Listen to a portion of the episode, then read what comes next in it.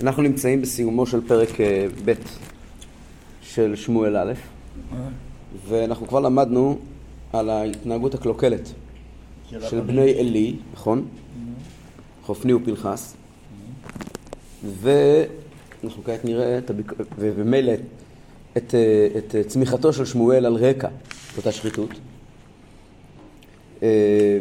כבר ראינו את המיוחדות של שמואל, שהוא יודע לשלב ולחבר בין למצוא חן בין אלוקים לבין אנשים. זה דבר שהוא תכונה חד פעמית כמעט. בהחלט דבר שצריכים לשאוף אליו. ופה אנחנו נראה לאט לאט איך אלי ובעצם תקופת השופטים מתקפלת והולכת לטובת הדרך החדשה של שמואל. זה מתחיל לפסוק חבזיים.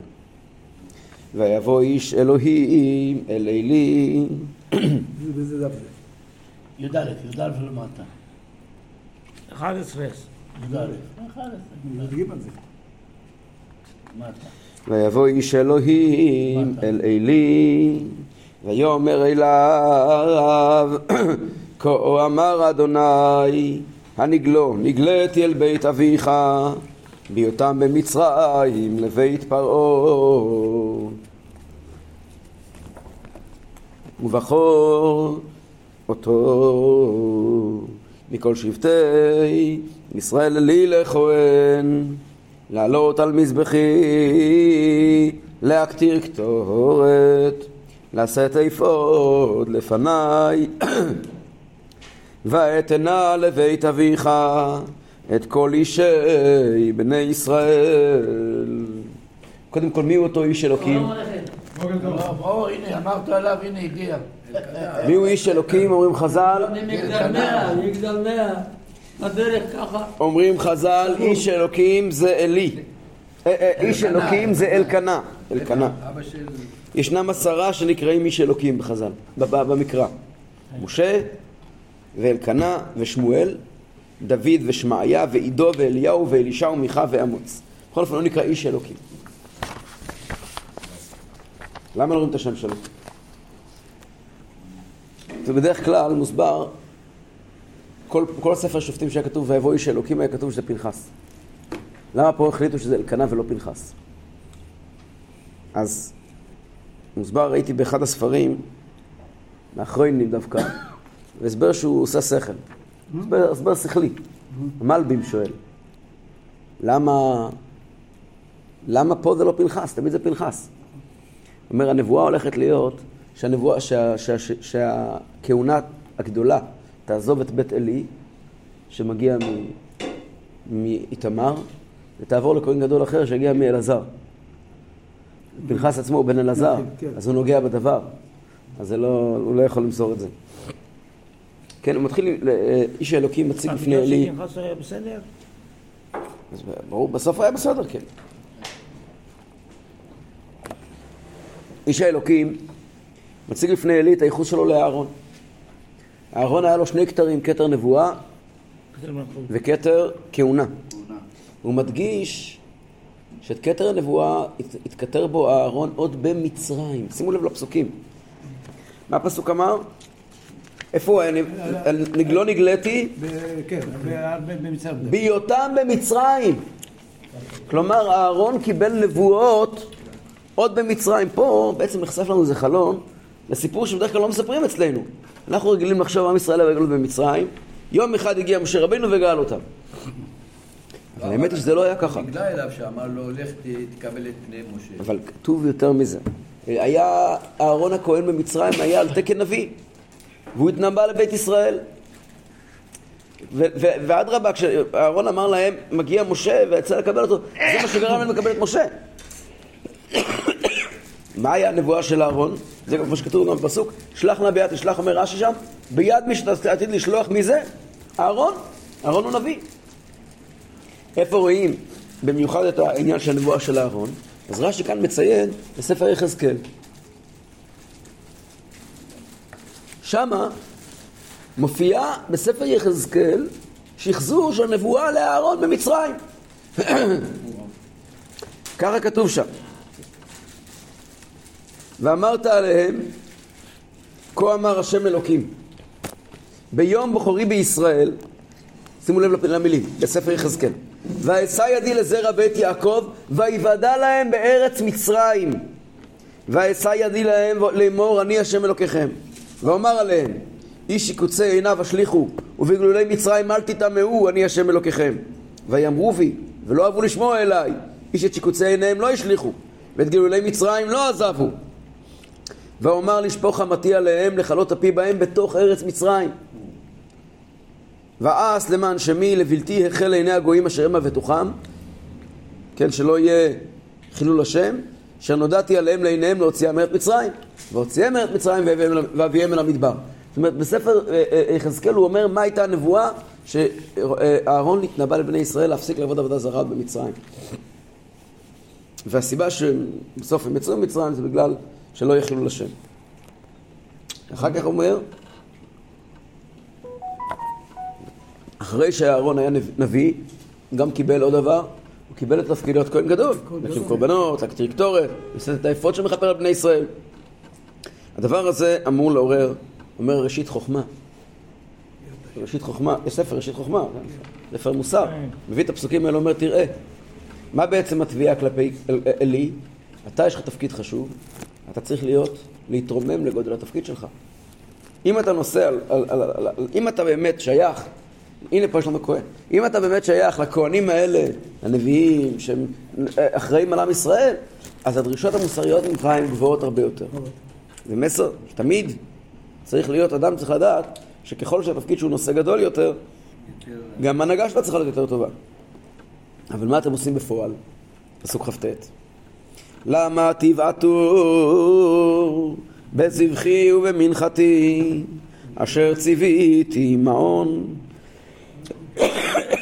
ותכבד את בניך ממני להבריחם מראשית כל מנחת ישראל לעמי. איזה, איזה, איזה מילים קשות. ולמה אתם בועטים בזבח שלי, במנחה שלי, שציוויתי להביא אל המעון, אל בית המקדש, בית המקדש. ואתם מתכבדים מזה כדי להיות שמנים ממה יהודי הולך, נותן את ראשית, נותן את הקדוש ברוך הוא ככה את הראשית שלו, את המבחר שלו, נותן לקדוש ברוך הוא את הכי טוב שלו, וזה עבורכם בציניות גמורה, זה מה שהולך לעשות אתכם שמנים פשוט. אתם לא קולטים מה מדובר פה, בן אדם נותן לקדוש, את הלב שלו לקדוש ברוך הוא, ואתם ככה מתנהגים.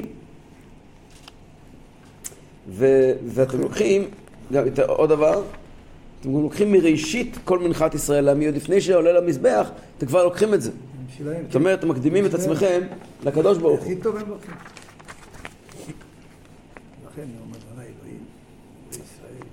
לכן, בעצם, הרעיון הוא כזה שאהרון נבחר, אהרון, אכילת כהנים, כתוב שיש אכילת כהנים ואכילת מזבח בהלכה. כהנים אוכלים וישראל מתכפרים. זה הדין. כהנים אוכלים, ישראל מתכפרים. זאת אומרת שהשיניים של הכהנים יש להם הגדרה הלכתית. הכהן אוכל, כמו שעולה על גבי המטבח ונשרף, השיניים של הכהן, הכהן אוכל, והם מתכפרים בקורבנות מסוימים. זאת אומרת שאתה צינור... כן, כן, כן, כן, ככה זה הדין. זאת אומרת שאתם צינור של הקדוש ברוך הוא. צינור של הקדוש ברוך הוא חייב להיות צינור נקי. אתם לא יכולים להיות מלאים בגסות ולהיות צינור לקדוש ברוך הוא. גם מברכים אותנו דרך הצינור. לכן נאום אדוני אלוהי ישראל אמור אמרתי ביתך ובית אביך יתהלכו לפניי עד עולם ואתה אנו אדוני חלילה לי, כי מכבדי אכבד ובוזי יקלו. בהתחלה פנחס בן אלעזר היה כהן גדול כל השנים. בפרשת פלגש בגבעה הוא הודח. ולמי הוא עוברה? הוא עובר אז למשפחת בני תמר. והתכלית הייתה שהם יישארו, אבל אתם ככה מתנהגים, אז מכבדי אכבד ובוזי יקלו.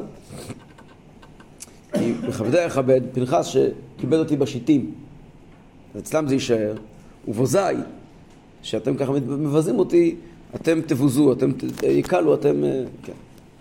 הנה ימים באים, וגד... וגדעתי את זרועך, ואת זרוע בית אביך, מיות זקן בביתך, יבואו ימים שלא יהיה מכם כהנים גדולים. ואיבדת צער מעון בכל אשר ייתי ואת ישראל, ולא יהיה זקן בביתך כל הימים. יבוא יום ואתה תראה, ואיבדת צער מעון, יבוא יום ואתה תראה, אתה תמשיך לעבוד בית המקדש, אתה הצאצאים שלך, יהיה לך צאצאים, ואתם תמשיכו לעבוד בבית המקדש, אבל לא בתפקידי מפתח. ואיבדת צער מעון, יהיה לכם צער כמו צרה, יהיה לכם אה, אה, אה, מתחרים, אתם תראו איך שהם ינהלו את עם ישראל ולא אתם. וגם לא יהיה זקן בביתך כל הימים. זאת אומרת, זה קלו אותם שימותו צעירים כאילו? כן, כי כולכם תמותו צעירים. מתי זה יהיה? זה יהיה בתקופה של בכל אשר ייטיב את ישראל. זה לא יקרה עכשיו. יבוא יום שעד הקדוש ברוך הוא ייטיב את ישראל, שזה משלמה המלך, ואז, אז יהיה. ואיש לא אחרית לך ממזבחי, לחלות את עיניך ולהדיב את נפשך, וכל מרבית ביתך ימותו אנשים. כדי שאתם תראו בעיניים את הכאב הזה שמישהו אחר מנהל את התפקיד הזה, לכן אתם תישארו, ואתם תוכלו לסבול מזה שתראו שמישהו אחר מנהל את זה, וכל המשפחה שלך ימותו צעירים. כל זה אומר אלקנה, נכון? כופני ובנחס. לא. לא, לא, לאלי. לאלי. לאלי, לאלי. לאבא שלו. כן. לאלי, לאלי. למה לאלי? אלי היה בסדר גמור. הבנים שלו. בסדר? אז מה? הבנים שלו... בנים שלו בסדר, חטאו. מה איתו? עכשיו מדבר איתו. מה הבעיה שלו?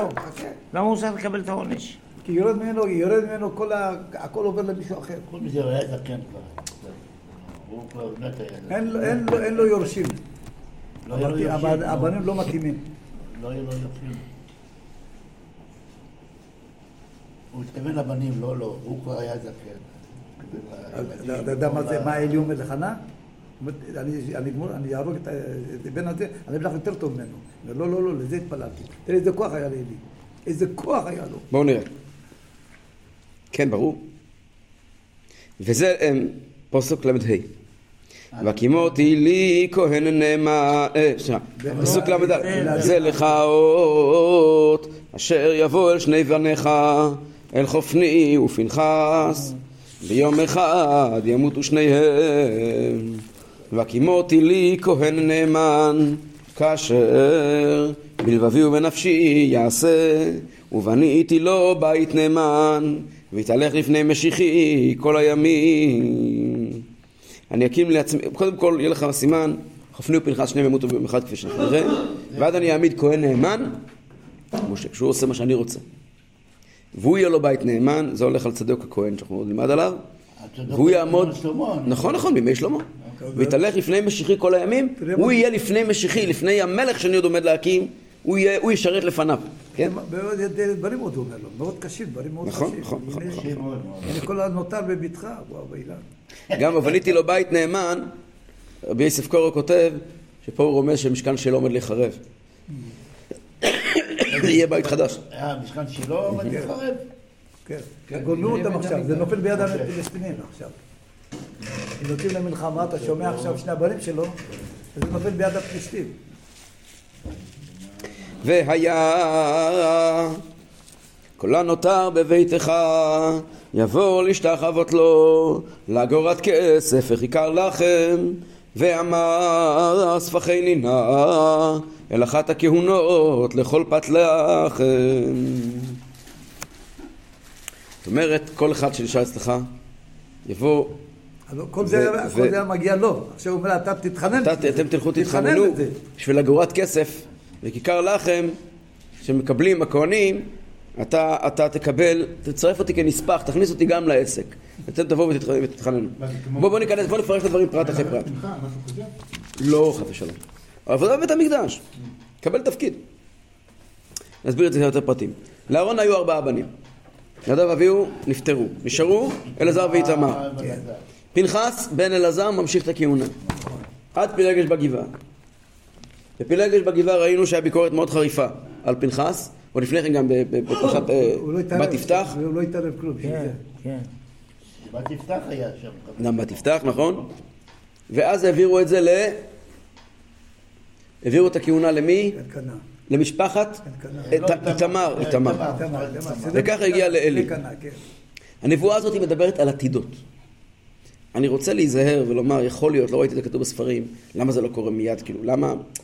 יכול גם להיות, מגיע האיש האלוקי מדבר עם אלי. יכול להיות שגם הקדוש ברוך הוא יודע, כאילו, המציאות היא בשלב זה, אלי הוא בעל הבית. אין מציאות, זה לא שיש איזשהו שלטון לכהנים, שיכול להגיע לנביאים, שיכול להגיע אה, אה, אה, אלקנה ולעשות החלפת משמרות. הקדוש ברוך הוא אומר, לא, לא, לא, אתה תישאר בקצה שלך, הדברים יקרו לבד. אבל תראה מה הולך להיות. כן, זה לא שכעת הוא הולך להחליף, כי הוא לא יכול להחליף, לכאורה. והוא אומר, הם לא יחריטו, הם לא יקרטו מן העולם, אלא יישארו, ותמיד ככה יזכרו, ויזכרו שמגיעים משפחת כהנים גדולים, אבל... ועוד כללה, כללה, קללת בית אלי. מה זה קללת בית אלי? מוות מוקדם. מוות מוקדם, שלא יהיה זקן. מוות מוקדם, שלא יהיה זקן. הדבר הזה באמת, זה רובץ על משפחה, משפחת בית אלי, דורות מאוד ארוכים. יותר מאלף שנים אחרי זה, הוא תיעוד מהעניין הזה, בגמרא. הגמרא מספרת שהבאי ורבא, רבא והבאי, רבא היה דוד של הבאי, נכון? רבא בר נחמני, היה דוד של הבאי. הגמרא אומרת שהם היו שניהם כהנים כידוע, הם היו צאצאי אלי. והגמרא אומרת ככה, הגמרא בראש השנה אומרת ככה, רבא והבאי מבית אלי באו. רבא שעסק בתורה חי ארבעים שנה. הבעיה שעסק בתורה ובגמילות חסדים חי שישים שנה. הבעיה היה יתום. הבעיה יתום. מאמא ואמא. מאבא ואמא, נכון. תנו רבנן, משפחה אחת הייתה בירושלים שהיו מתה מתים בני שמונה עשרה שנה. באו והודיעו את רבן יוחנן בן זכאי. אמר להם, שמא משפחת אלי אתם, נכתיב בי וכל מרבית ביתך ימותו אנשים, לכו ועסקו בתורה וחיו. הלכו ועסקו בתורה וחיו. והיו קוראים אותה משפחת רבן יוחנן על שמו. ובמדרש שמואל מופיע סיפור דומה. רבי מאיר עלה למקום אחד שנקרא ממלא, ומצא אותם שחורי הראש, כולם שם עם שיער שחור. למה? צעירים. צעירים. אמר להם, תאמרו שמא משפחת אלי אתם, והוא שכתוב בה וכל מרבית ביתך ימותו אנשים. אמרו לו, רבי, התפלל עלינו. אמר להם, התעסקו בצדקה ואתם מאריכים ימים. קרא לפניהם הפסוק הזה, עטרת תפארת שיבה בדרך צדקה תימצא. איך מגיעים לגיל זקנה? באמצעות צדקה. כן? כן, כתוב בגמרא שכתוב שהוא אמר להם שעוון בית אלי בזבח ובמנחה לא יכול להתכפר, אבל בצדקה ובגמילות חסדים הוא כן יכול להתכפר. אז זה גם בני אלים שהיו נשאים והביאו ילדים? לא, הם מתו, שניהם מתו. ודאי שהם הביאו ילדים, כן, אנחנו נגיע. איך קראו לילדים שלהם? נגיע אליהם, בטח. אנחנו הולכים ללוות משפחת אלי לאורך רוב ספר שמואל. לא. כן. כן, כן. כן, רוב שמואל? רוב שמואל, בטח. חמישה פרקים, אני יודע. לא, את הילדים, את הנכדים שלו, הם הולכים ללוות אותנו. נינים שלו, אנחנו לא הולכים לעזוב את המשפחה הזאת. זה הכהן הגדול, עכשיו תקופת תקומה. צריכים כהן גדול פעיל. אה, הם היו הכהנים גדולים עד זמן צדוק? עד זמן צדוק, כן. כן, הנבואה היא חופני, מה עוד לימוד הנבואה שחופני ופנחס ימותו שניהם ביום אחד. פסוק א', והנער והנער שמואל משרת את אדוני לפני אלי, ודבר אדוני היה יקר בימים ההם, אין חזון נפרץ. לא היה מתנבאים? לא היה נביאים אז. המקרים האלה של איש האלוקים, עוד מעניין שאין נבוא, אין, אין חזון נפרץ, אין נביאים, יש איש האלוקים, יש משהו, תופעה חד פעמית. זה לא, אין נביאים. שמואל, לא היה כזה דבר נביאים אז. ושמואל משרת את השם לפני אלי, כבר דיברנו על זה בשירים קודמים, שעצם זה שהוא שירת את אלי, תוך כוונה לשם שמיים, זה נקרא לשרת את השם. כן? דבר השם יקר והיה מאוד בדיר, כבר אנחנו נבין על פי זה מה שקורה עוד רגע, שמואל יחווה נבואה, והוא לא מבין שזה נבואה. בואו נראה. פסוק בייס. ויהי ביום ההוא, ואלי שוכב במקומו, ועיניו החלו כהות, לא יוכל לראות, ונר אלוהים טרם יכבה, ושמואל שוכב בהיכל אדוני אשר שם ארון אלוהים. עוד באותו יום שני מקבל את הנבואה על עתיד המשפחה שלו, בשעת לפנות בוקר שנר אלוקים טרם יכבה, שהמנורה עוד דולקת. כלומר עוד לפני הבוקר, שמנורת הלילה עוד דולקת, אלי שוכב במקומו איפה שהכוהנים ישנים. והפסוק מציין שאלי התחיל להתעבר והיה תמיד צריך את הסיוע של שמואל שמשרת את השם דרך אלי. איפה ישן שמואל עצמו? מהפסוק בפשוט משמע שהוא ישן בהיכל השם. בדיוק, גם אם הוא לא היה כהן. אין דבר כזה לשכב. כן, הגמרא שואלת במדרש למד בית מידות, יש כמה מדרשים שואלים אין ישיבה בהיכל כל שכן שכיבה, אפילו בעזרה אין ישיבה למלכי בית דוד בלבד, זה לשכב. אלא הכוונה היא ונר אלוקים טרם יכבה בהיכל השם ושמואל שוכב. יש פה צריכים לקרוא אותו בצורה אחרת. שמואל שוכב זה לא המשך הפסוק, לא שמואל שוכב בהיכל השם, נר אלוקים טרם יכבה בהיכל השם אשר שם ארון אלוהים ושמואל שוכב, כאילו סוגריים. אבל הסיבה שהפסוק כתוב ככה בצורה מפותלת כזאת שנותנת מקום לטעות ששמואל שוכב חד ושלום בהיכל השם, אז לומדים פה הפסוקים, לומדים פה חז"ל דבר מעניין. גמורה בקידושין וגם במדרש שמואל כתוב ככה ונר אלוקים טרם יכבה ושמואל שוכב בהיכל השם עד שלא ישקיע הקדוש ברוך הוא שמשו של צדיק מזריח למשו של צדיק אחר. עוד לפני שנכבה נר השם שמי הוא? אלי, הקדוש ברוך הוא כבר מתחיל להזריח שמש חדשה שזה שמואל. קודם שלא ישקיע הקדוש ברוך הוא שמשו של משה יזריח שמשו של יהושע, קודם שלא ישקיע הקדוש ברוך הוא שמשו של אלי יזריח שמשו של משה. זה נקרא ובא השמש וזרח השמש. זה נביא חדש. יש ספר שכתב יש ספר שכתב אז אם כך סליחה שנייה אחת, מה זה נר אלוקים תראה מכבד? זה הנקודה פה. נר אלוקים זה על הנבואה של אלי.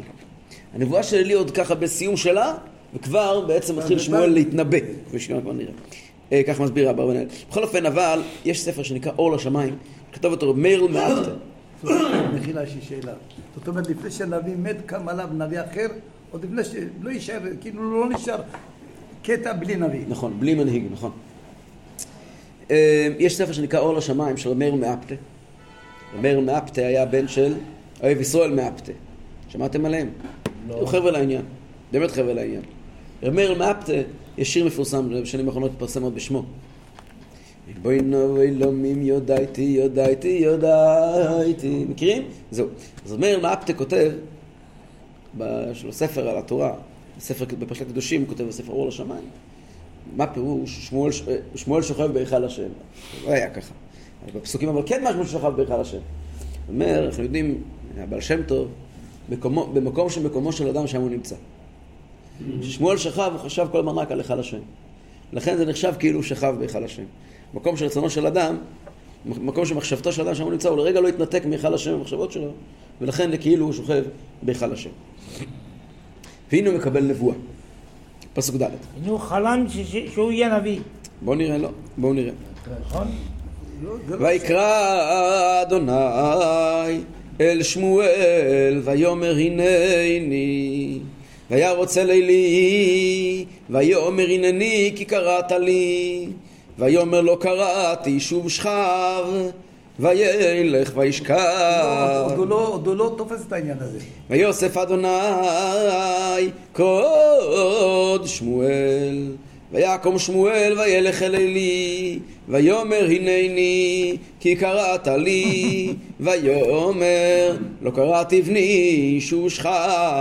אז הוא מרגיש ושמואל טרם ידע את אדוני וטרם יגלה אליו דבר אדוני. ויוסף אדוני קרא שמואל בשלישית ויקום וילך אל עלי ויאמר הנני כי קראת לי ויאבן אלי כי אדוני קורא לנער. מי מספר לו שהשם קורא לו? אלי. אלי, מעניין. אז למה שמואל חושב שאלי קורא לו? נתנו את הרמז. אלי ישן. דברים מפורשים. לא לא עד עכשיו נבואה. רבי יוסף קארו אומר שהיות שאלי הייתה לקות ראייה, זה היה שוכב גם ביום. הוא תמיד היה מבקש עזרה. שמואל היה רגיל כל הזמן להיות ער לקריאה. וכששמע שמואל הוא בטוח שלי קורא לו עזרה. בנוסף, כתוב שכל הנבואה באמת נשמע עליו בקול של אלי. כמו שכתוב בנוגע למשה, שכשהוא שמע את קול השם בסנה, הוא שמע את הקול של מי? בסנה שמשה רבנו שמע, משה משה ויאמר אליני, את הקול של מי הוא שמע? של עמרם. של עמרם. הוא שמע את קול אביו, כן. והסיבה... השם הוא לא שווה נעליך, לא? הסיבה... השם אמר לו, הוא שומע את זה בקול של אלי. בקול עמרם. בקול של עמרם. למה? רבינו בחיי כותב שם בספר שמות, כי אחרת היה נבהל לגמרי. נבואה זה דבר לא רגיל. וכדי שהוא יהיה מסוגל להכיל את הנבואה, אז כדי שבוח הוא עשה לו, אה? מישהו מוכר. מישהו מוכר. נתן לו את הקול של אלי, של עמרם. עכשיו, מה קורה פה? שמואל שומע את הקריאה, אבל אלי לא שומע אותה. וזה חידוש, כי הכל מגיע מאיפה? מארון השם אשר שם מיכל אלוקים. מיכל השם שם, מבפנים, מקודש הקודשים מגיע הכל. אלי יותר קרוב לשם. שמואל, מה שהפרקסיקים בעצם באים להראות לנו. מבחינת מרחק, מי נמצא יותר קרוב לארון האלוקים? אלי. אלי, אבל הוא לא שומע את זה. יש משהו אחר. רגע, רגע, רגע. והכל מדלג על אלי, מגיע ישירות לאוזניים של שמואל. ככה מציין אברבנאל. אברבנאל אומר דבר יותר יפה. הוא לא שמע אותו בכלל. אברבנאל אומר דבר יותר מעניין. אומר אברבנאל, הוא ממשיך ואומר, בוא לא נשכח שבכיוון שאלי איבד את חוש הראייה, התחדד אצל חוש השמיעה. יותר, נכון, ככה זה. אדם שלא רואה שומע מאוד טוב. הוא שומע טוב, כן. נכון? ובכל זאת לא שמע. בכל זאת לא שמע. מילי זה היה ברור לאלי שזה דבר השם. בפעמיים הראשונות, אלי אומר לו, אני לא יודע מה אתה רוצה ממני, בפעם השלישית מבין שזה קריאה נבואית. יש שאלה, כי הוא שמע את הקול, הוא לא, הוא לא הבין, הוא לא הבין שזה לא קול של אלי? לא, הוא שמע קול של אלי. כאילו קול של אלי הוא שמע, הנבואה הייתה כאילו קול של אלי. מפורשים מסבירים, רבנו בחיי כותב על פסוק ויקרא השם אל משה ויאמר אליו אני השם בתחילת הספר ויקרא, רבנו בחיי כותב שם, שהפעם הראשונה אלי חשב ששמואל מדמיין. תוך שינה. בפעם השנייה הוא הבין ששמואל שמע משהו, אבל לא ידע האם זה אדם או מלאך. בפעם השלישית, ששמואל שמע קריאה ואלי לא הבין אותה, הבין שהשם קורא לשמואל. כן? ומופיע חומת ענך, החבר שלך, החידה, שהיה איש יקר מאוד, אנחנו מאוד אוהבים את החידה, נכון? אז החידה אומר, בפעם הראשונה, אלי אומר, לא קראתי בני, שוב שכב. כלומר, הוא אומר, שמת לב? יש לו ספר שמה. מאוד מעניין, החידה. ספר, ספר.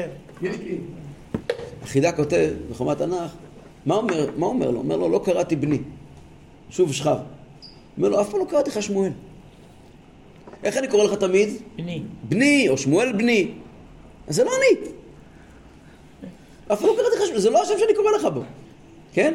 אם הכל קרא לך שמואל ולא בני, אז זה לא אני. טוב. ויאמר אלי לשמואל, לך שכב, והיה אם יקרא אליך, ואמרת דבר אדוני, כי שומע עבדך, וילך שמואל, וישכב במקומו. ויבוא אדוני ויתייצב, ויקרא חפם בפעם שמואל שמואל, ויאמר שמואל דבר, כי שומע עבדך. אלי אומר לו, שאם חוזר הכל יגיד, דבר השם כשמע עבדך, ככה קורא, ואז השם קורא לו, לא, לא שמואל אלא, שמואל שמואל. מה זה שמואל שמואל? מרת הגימור, אומר המדרש, טוני רבי חיו, אברהם אברהם, יעקב יעקב, נכון זה זוהר. משה משה, שמואל שמואל, לשון חיבה ולשון זירוז. רבי אלעזר אומר, לא ולדורות, אין דור שם בו כאברהם, אין דור שם בו כיעקב, אין דור שם בו כמשה, ואין דור שם בו כשמואל. ארבעת האנשים האלה, אברהם, יעקב, משה ושמואל, נקראים פעמיים על ידי הקדוש ברוך הוא. למה יצחק לא נקרא פעמיים, אתם יודעים? לא. לא, יש אברהם, יש אברהם אברהם, בפרשת העקדה, יעקב יעקב יש במרות הלילה שמה, משה משה בסנה, וכאן שמואל שמואל. למה אין יצחק יצחק? לא יודע. אז אבא של הרבי, הגאון הקדוש, רבי לוי ויצחק, שהכולל שלנו נקרא על שמו, ובכלל היה ראוי שנעשה פה לפעם, אולי תמש הפעם, משהו לימוד מהתורה שלו, שהיא תורה הכי יפה בעולם. Yeah. הוא אומר, אנחנו יודעים שאברהם זה חסד, יעקב זה רחמים, ויצחק זה גבורות. לא מכפילים גבורה. מכפילים חסד, מכפילים רחמים, אבל אסור להכפיל גבורה. כן? זה אנחנו כותב. בכל פעם ענייננו... גבורה, גבורה. אי אפשר. לא, אסור להכפיל גבורה, זה מסוכן. מכפילים חסד, מכפילים... זה דינים. גבר, גבר.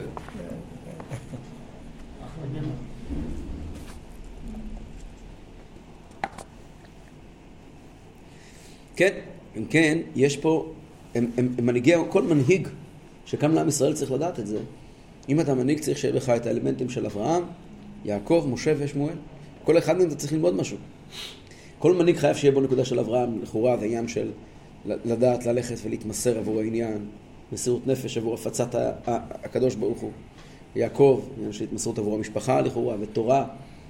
משה זה להיות כליל דבר השם באופן מוחלט. כמו מנהיגים שלנו. ושמואל זה לדעת לחבר את הכל ביחד. מה המנהיגים שלנו? על מי אתה מדבר? תגיד לי. לא יודע, כולם. כולם בסדר. בתוספת... כולם אחד אחד. כן, אחד אחד. אחד אחד בזוגות. אגב, הזוהר הקדוש, אתה הזכרת שמשה משה לא הפסיק טעמי. בזוהר הקדוש כתוב שלמה מופיע פעמיים. בזוהר הקדוש כתוב למה יש פעמיים. אברהם, אברהם, אברהם, אברהם, יעקב, יעקב, שמואל, שמואל. משה משה? משה משה. אומר הזוהר שאברהם, אברהם, יצחק, יעקב, יעקב, שמואל, שמואל. בין אברהם לאברהם יש פסיק. משה משה לא הפסיק טעמי. משה משה זה בלי הפסק. למה? אומר הזוהר הסבר נוסף שלא... אברהם כפי שהוא באצילות ואברהם כפי שהוא בעולם הזה. יש אברהם, יש שני אברהם. יש אברהם את השורש שלו למעלה ויש אברהם למטה. הקדוש ברוך הוא קורא לאברהם, הוא קורא לשניהם. גם, אתם יודעים, גם אפילו, אנחנו לא ברמה הזאת ולא מתקרבים ולא שום דבר, אבל אפילו אנחנו, כתוב בספרים שכשיהודי עולה לתורה, בשבת, יהודי עולה לתורה, בספר תורה, אז אנחנו הרי נוהגים לומר את השם. נכון? אומרים את השם, גם אם אתה עומד על יד הספר, אומרים יעמוד משה, כן, אומרים את השם, נכון? כן, כן, כן. יעמוד רבי משה בן רבי יעקב, נכון? אומרים את השם. למה? כתוב בחסידות שזה עמידה לנשמה כפי שבעולם הזה, כפי שבכל העולמות העליונים. כאשר יהודי נקרא לתורה, הנשמה נעמדת כפי שבעולם העשייה, וכפי שבעולם היצירה, וכפי שבעולם הבריאה, ועד לאצילות. ולכן צריכים להיזהר, כשעולים לתורה צריכים להיות, להיות תיאורים וראויים, כי עלייה לתורה זה לא דבר פשוט. הרי באמצעי, היה, לא היה עולה לתורה כל השנה, רק עם כל הנערים ב, ב, ב, ב, בשמחת תורה. בכל אופן, הקריאה הזאת היא, זה לא קריאה רק לנשמה כמו שהיא פה למטה. אברהם, אברהם, זה גם פה וגם למעלה. הכל נקרא, כל, כל אברהם מתרומם פה, כן? אצל משה משה אומר הזוהר, לא פסיק טעמי למה? מה? כאילו יש כוכב שלו למעלה? למה כוכב? נשמה. נשמה, למה כוכב? נשמה. הרבה יותר מכוכב, כוכב זה שייך לבעלי חיים. אין לך עשב ועשב שאין לך מזל שרקב ואומר לא גדל. לבעלי חיים, לעשבים, יש מזלות וכוכבים. לנו בני ישראל יש נשמה. הם נולדו כוכבים. אימא נולדו כוכבים. לא עוד עניין, לא עוד עניין. זה מצד אימא, כאילו... מצד אימא. כן. אז ה... אבל, אבל אצל משה משה כתוב שאין פסיק, כי משה למעלה ומשה למטה זה אותו דבר. אין הבדל ביניהם. בכל אופן, אבל כן. בתוספת כתוב, מה מיוחד בברוכס? בארבעת האנשים האלה בהכפלה הזאת. בתוספת, משה, משה. אברהם, אברהם. יעקב, יעקב, שמואל, שמואל. ארבעת האנשים האלה אומר, אומר, אומר התוספת, עוד לפני שדיברו איתם, אחרי שדיברו איתם, לפני שעלו לגדולה ואחרי שעלו לגדולה, הם התנהגו אותו דבר. היו בענבה מוחלטת, בשפלות מוחלטת, לכן כתוב פעמיים, לפני ואחרי ואין הבדל ביניהם. רק ארבעת אנשים היה פעמיים, שיש עוד אנשים. לא, רק שניים, רק ארבעת. מה העניין של פסיק ביניהם? שזה הדרגה למעלה, והדרגה למטה זה לא אותה דרגה. לכולם יש פסיק. חוץ ממשה. חוץ ממשה. כי משה רבנו למעלה, בעליונים. משה רבנו בתחתונים זה אותו דבר. אה. אוקיי, המדרש מסביר יותר מזה, שהענבה של שמואל הייתה אפילו יותר מאשר משה. מה הפירוש? לכן הוא זכה למה שלא זכה משה. כך אומר המדרש בשמות רבה. אבל שמואל נפטר לא מבוגר, בדיון. בסדר, בסדר. בואו ראה כמה בין משה ושמואל. משה היה נכנס ובא אצל הקדוש ברוך הוא לשמוע הדיבור. ואצל שמואל היה הקדוש ברוך הוא בא. שנאמר, ויבוא השם ויתייצב ויקרא שמואל. למה כך? מה הקדוש ברוך הוא? כדין וכשורה אני בא עם כל אדם. משה היה יושב, מי שהיה לו דין היה בא אצלו. שנאמר, וישב משה, קראנו שבת התורה, לשפוט את העם. אבל שמואל היה טורח והולך מעיר אל עיר, ושופט את ישראל שלא הצטערו הם לבוא אצלו, שנאמר, והלך מדי שנה בשנה. מה הקדוש ברוך הוא? משה שישב במקום אחד לדון את ישראל, יבוא אצלי לאוהל מועד לשמוע הדיבור. אבל שמואל שהלך אצל ישראל בעיירות, ודן אותם, אני הולך אצלו לדבר איתו, שנאמר, ויבוא השם והתייצב. משה ישב לשפוט אותם מבוקר עד ערב. כן. אבל המשפטים, אחרי שמתן תורה, מה מקור של משפטים? מאיפה יצא משפטים? מאיפה יצא? נו. נו? נו. מי היה משה? נו. מי היה? הבל היה, נכון? נו. מי היה? יתרו. קין, נו. יתרו. יתרו, למה בא עכשיו? נו. זה כמה פעמים הוא בא לך. שבעתיים. בא הולך, בא הולך, בא הולך. הוא לקח את ה... התיאום של ההבל הוא לקח. עכשיו מפה יצא משפטים, מפה יצא, בגלל שהוא לקח את זה הוא חיסה אותו, גמר איתו, הרג אותו, לקח גם תאומתו, מפה יצא משפטים. טוב, עוד הבדל רואים בענווה בין שמואל, בין משה, במיוחד הענווה מיוחדת של שמואל. כתוב בפסוק, תן לחכם ויחכם עוד, אמר רבי אלעזר זרותו מאביה ושמואל הרמתי. שמואל, לאלי אומר לו, שכב, והיה אם יקרא אליך ואמרת דבר השם, כי שומע עבדיך. מה היה בפועל? ויבוא השם ותצא ויקרא כפעם פעם שמואל שמואל, ויאמר שמואל, דבר, כי שומע עבדיך. הוא לא אמר דבר השם. למה? אומרים המפורשים, הוא חשב, נכון שהוא אמר שאולי זה שכינה, אבל אולי אין זו שכינה. הוא עדיין, הוא לא האמין, למרות שאלי האמין בו שהוא ראוי לקבלת שכינה, הוא לא קיבל על עצמו שהוא ראוי לדרגה הזאת. למה הוא אמר עבדיך? עבד מי הוא? הוא דבר עם השם, אבל את המילה השם הוא לא אמר, כי אולי, נכון שהרבא שלו אמר, אבל הוא לא היה בטוח. הוא לימד אותו להגיד ככה. במעלה שלו. כמה צניעות היה לו. עוד נקודה בענווה המיוחדת של שמואל, אפשר לראות איך שהוא קם שלוש פעמים בלילה ברציפות לרבו. כן? כך כתוב בראשית חוכמה. גדולה ענווה שבה נתגדל שמואל לנביא עליו השלום, שיקראו המלאך שלוש פעמים, והסבור שאלי קורא אותו, והמזדעזע ונאור משנתו לבוא אצלו שלוש פעמים, שנאמר, ויוסף השם קורא שמואל בשלישית, ולא היה מתגאה ואומר, עד מתי יהיה זה קורא אותי ואני רץ ובא אצלו? ולא היה ישן ולא היה עומד, עבדה ממנו הנבואה הגדולה הזאת. אם הוא ימשיך לשון, הוא אומר, אוקיי, שמשיך לקרוא, הוא לא היה נביא. ולא יודע לשם שוטט ממקום למקום לצורך ישראל, אבל לא לצורכו, שנאמר, והלך מדי שנה בשנה. ולא עוד, אלא כשאמרו לו ישראל, תנה לנו מלך בשופטינו, לא אמר להם, אני כמו מלך בשבילכם, אתם מבקשים מלך, לא, ביקשתם, ארגן להם את זה. וכל מן היה בתנועה של ענווה. בכתבי, בחסידות, יש ספר שנקרא ערבי נחל, מאבות החסידות, רבי נתן אפשיץ. לא חידה. לא, ערבי נחל? כן?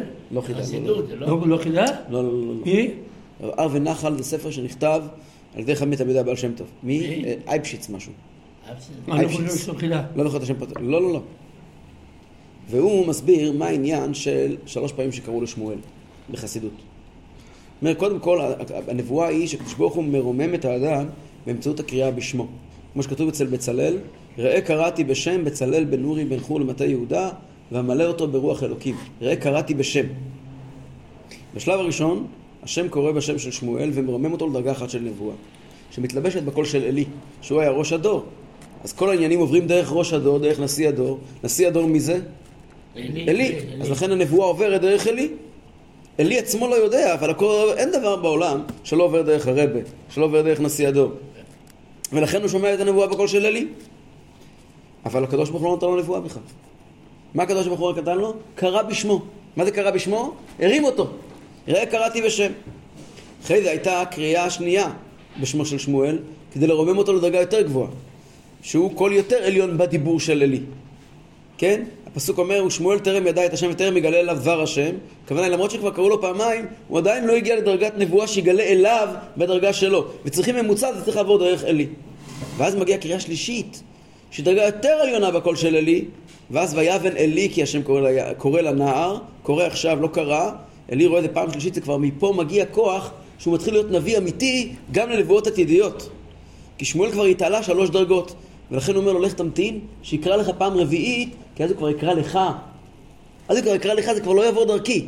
אתה כבר הגעת שלוש פעמים, זאת אומרת, כבר התרוממת לכזו דרגה שכבר אתה לא צריך אותי יותר.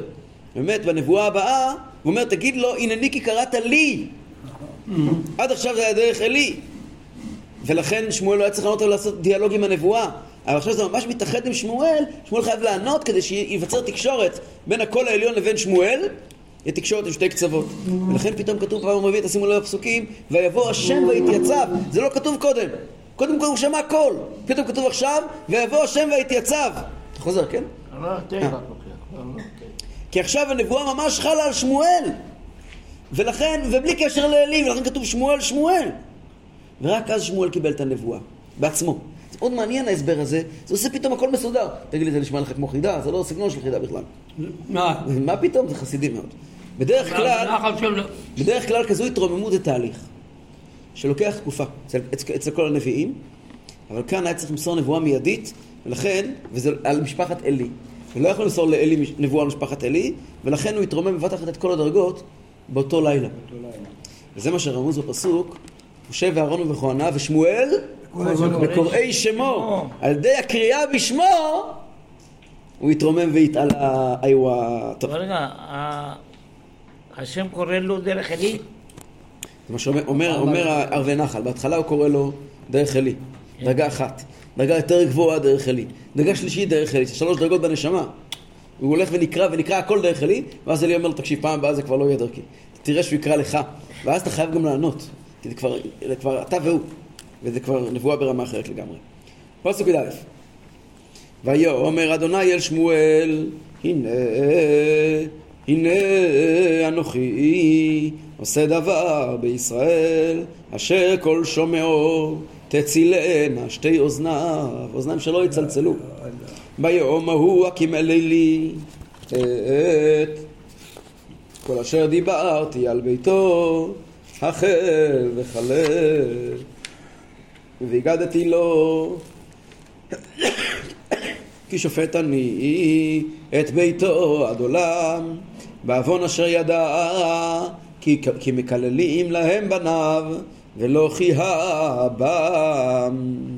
מקללים בלשון קלות, שמשים קל, הם מזלזלים.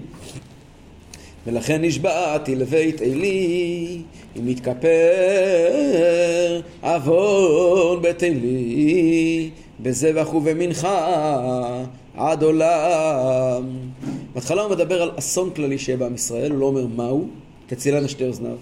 אנחנו יודעים שהכוונה, המפרשים מסבירים, זה הולך על חורבן בשילו ועל שבי הארון, שעליו נלמד בפרק הבא. אחרי זה הנבואה עוברת לפרט, לפרט, מה יהיה עם אלי והמשפחה שלו. וכאן הוא מדבר באותו יום שיהיה את אותו אסון גדול בעם ישראל, יקרה משהו אצל אלי. ואז זה יקרה בגלל שאלי ידע שהבנים שלו מקילים ראש ועדת המשכן ולא מחה בהם. כתוב על מקודם ראינו שכן, הוא כן מחה בהם, אמרנו בשיעור קודם. אז המפורשים אומרים כמה הסברים. הרד"ק כותב שהוא לא מחה בהם כשהם היו צעירים, אלא רק כשכבר היו זקנים. רק כשהוא היה זקן.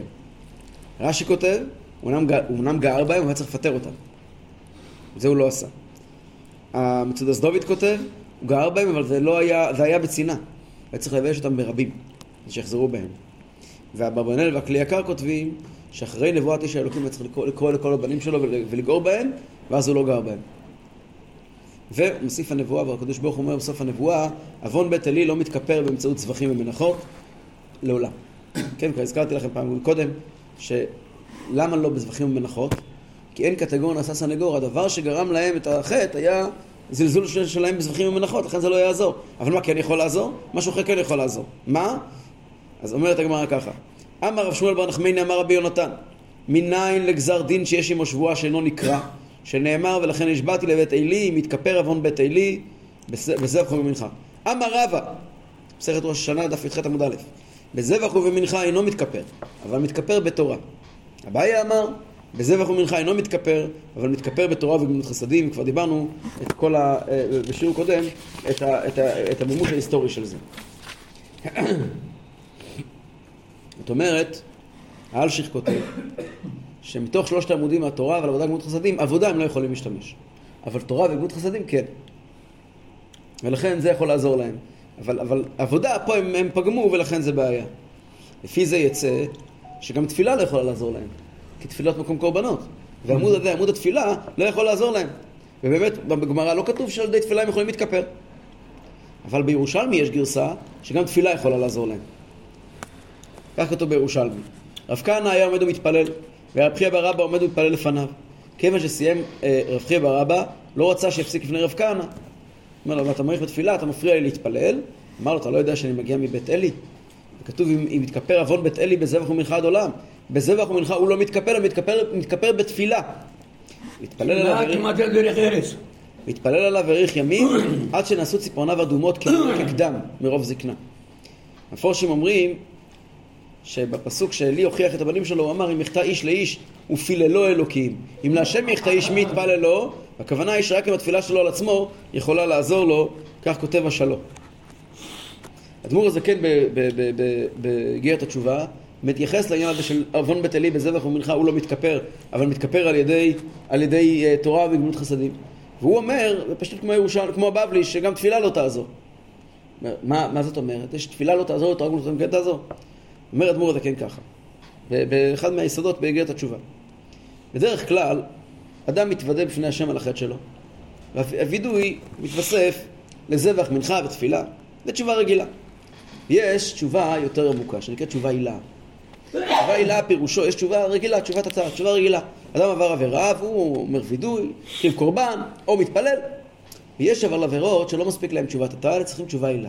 מה זה תשובה הילה? הוא לא מחפש רק לכפר, למה, אני מבקש סליחה ולשנות, אלא הוא רוצה להמציא את עצמו מחדש, להמציא את עצמו לגמרי. תשובה על תשובה. תשובה עצ... בעצם שלו. ולכן אומרת בעל התניא, התשובה הזאת היא על ידי תורה ומצוות ולא על ידי תפילה. למה? כי תפילה, תפילה כמו קורבנות, מה ההבדל בין שלושת העמודים שעליהם העולם עומד? תורה, עבודה, גמילות חסדים, הם לא אותו דבר. כל אחד מהם הוא מבטא עניין אחר. התורה זה קיבלנו מהשמיים. גם את המצוות קיבלנו מהשמיים. התפילה אבל, זה אני מתפלל להשם. אתה לא יכול להתפלל, אתה פגום. אבל להתחבר למה שקדוש ברוך הוא, לתורה של הקדוש ברוך הוא, ולמצוות של הקדוש ברוך הוא, ולצדקה של... אתה יכול. זאת אומרת, אם אתה הולך בכוחות שלך לא תגיע לשום מקום. אבל אם אתה הולך בכוחות של הקדוש ברוך הוא, אתה משנה את הדברים מה, מהבסיס, אז אדם יכול להתעלות לכזו דרגה שבה הפגם שהוא פגם לא קיים, ושם הוא יכול אה, אה, אה, להשתנות. למה הקדוש ברוך הוא צריך לשלוח את אלי, את שמואל, אחרי שהוא כבר שלח לפני כן את אלקנה? כבר שלח את אלקנה לפני כן. למה צריכים נבואה שנייה? אז אבא אומר, היות שהנבואה לא הייתה נפוצה באותם ימים, דבר השם יקר, אז אלי לא היה בטוח שאלקנה זה באמת נבואה מהשם. הוא רצה להיכנס באותו בן אדם, אומר לעצמו. לכן, היה צריך לשלוח את שמואל שחבר של אלי, קרוב של אלי, ושאלי עצמו יבין מעצמו שזה נבואה. עוד הסבר, שבנבואת שמואל יש הוספה על אישי אלוקים. מה? העניין הזה שפותח ואומר שיהיה אסון לכל עם ישראל, ופותח בעניין שהקדוש ברוך הוא אומר, הנה אנוכי, כן? זה הולך שהקדוש ברוך הוא בעצמו כביכול ליפול בשבי, זה הולך כביכול על נפילת הארון בשבי, את כל העניין של כלל ישראל, שעם ישראל סבל כולו, זה אה, אה, מופיע אצל, אה, מופיע אצל, אה, אצ, אצל שמואל. למה באמת? אז הכלי יקר אומר דבר מעניין, הקדוש ברוך הוא אומר לו, אני מעניש גם את עצמי, גם ארון האלוקים ייפול. למה? עוד שאני בא להניש אותך, אז מי שמוסר דין לחברו, אז הוא נענש בעצמו. הקדוש ברוך הוא אומר, אתם פגעתם בי, ואני מעניש אתכם בגלל שפגעתם בי, אז גם אני נפגע כביכול, ארון האלוקים גם עומד ליפול בשבי. כמו שרה אמנו, שאמר הבעלה, מסר לה השם, זה חזר אליה. פסוק תסבוב. וישכב שמואל עד הבוקר, ויפתח את דלתות בית אדוני, ושמואל ירא, מגיד את המראה אל אלי. ויקרא אלי את שמואל, ויאמר שמואל בני, ויאמר הנה, הנה, אתם רואים, קורא לו שמואל בני. ויאמר מה הדבר אשר דיבר אליך, אל נא תחחד ממני, כה יעשה לך אלוהים וכה יוסיף, אם תחחד ממני דבר, מכל הדבר אשר דיבר אליך. ויגד לו שמואל את כל הדברים, ולא חיחד ממנו, ויאמר אדוני הוא הטוב בעיניו יעשה. זו התגובה של אלי לנבואה הזאת, זה השם טוב בעיניו יעשה. אם זה היה בשורה טובה ודאי שהיה רץ מיד להודיע לו, כן? ויש נבואת פורענות, אז הוא לא רץ להודיע. עכשיו היה בלוויים יש משוררים ויש שוערים, שמואל היה מהשוערים, אז הוא ממתין לפתוח את הארון, את התפקיד של הלווים, לפתוח את הארונות, לפתוח את הדלתות. הוא כל מה, הוא לא יכול להגיד לרבא שלו כאלה מילים. אבל אלי ידע שלשמואל יש נבואה. הוא גם ראה על הפנים שלו שהוא מפחד למצוא אותה. הוא הבין, שהוא, שהוא הבין שזו נבואה לא טובה. וכשהוא ראה לנבואה שהוא קיבל אתמול מאלקנה, לכן הוא קורא לשמואל ואומר לו, תגיד לי הכל, אל תחסיר דבר, ואם לא, מה שהאנשים שאתה יודע ואתה לא אומר, יחולו עליך. כך כותב אלשיך. ובן שמואל מוסר את דברי הנבואה. ולמרות שהוא אומר בצורה כזאת ששמואל מוסר את דברי הנבואה לאלי, באמת, היות שאלי אמר לו, אם אתה לא תמסור יפול עליך, כל כללה של צדיק אפילו על תנאי מתקיימת. ובאמת, קצת חל גם על שמואל. איפה? גם הבנים של שמואל לא הלכו בדרכיו. נכון. זאת אומרת, היות שאלי אמר לו, אם אתה לא תמסור זה יפול עליך, אז משהו נפל גם עליו. אבל הבנים של שמואל גם לא ממש הלכו בדרכיו, כידוע. כן? וככה, כך כתוב בגמרא, כך כתוב במסכת מכות. ואלי עונה, וזה יופי, אפשר לראות את הגדולה שלו. אחרי כזו נבואה, השם הוא הטוב בעיניו יעשה. לפשט הכוונה, למרות שדברים קשים, הקדוש ברוך הוא רוצה שיעשה משהו מבין. אבל המפרשים מסבירים באופן יותר עמוק. אלשיך כותב, שם השם זה מידת החסד. שם אלוקים זה מידת הדין. נכון. אז יש שני דרכים להסביר את זה. דרך אחת, כך כותב האלשיך, אלי מבקש מהשם, השם הוא, הווה יהוא, שהוא יעשה הטוב ולא ינהג במידת הרחמים, במידת, במידת הדין. באופן אחר, כותב אחידו בחומת הנח, שאלי מודה שגם בנבואה הזאת יש חסד. כי מה הוא אמר? בזבח ומנחה הוא לא מתכפר, אבל מתכפר בתורה גבולות חסדים. אז הנה, קיבלתי פה גם כן איזשהו נקודה של, של חסד, אז לכן הוא אומר, השם הוא, והוא מודה להשם, על ה... לפני כן היה איש האלוקים, שם גבורה, שם לא היה שום, שום צד של חסד. כעת שמעתי גם את הדרך למלט את עצמנו מזה באמצעות תורה גבולות חסדים. פסוק יטס. ויגדל שמואל, ואדוני היה עמו, ולא יפיל מכל דבריו ארצה. וידע כל ישראל, מדן ועד באר שבע, כי נאמן שמואל לנביא לאדוני. ויוסף אדוני לרעו ושילה, כי נגלה אדוני אל שמואל ושילה בדבר אדוני. מכאן שמואל מתחיל להתנבא, וכל הדברים שלו מתקיים אטומה, וכולם יודעים שהוא נביא נאמן להשם. וכעת מתחילה תקופת הנבואה. היות שכבר יש נבואה אצל שמואל, מתחילים גם אחרים להתנבא. וכל האלה שמתחילים להתנבא, הם מחזקים את מעמדו של שמואל שהם שומעים. כולם בנבואה ששמואל הוא נביא השם. נראה גם בפרקים הבאים ששמואל יש לו ממש חבורת להקת נביאים, שמקבלים דרכו נבואה, כפי שבעזרת השם נלמד בפרקים הבאים. אהרון, אתה רוצה אותנו? תודה רבה.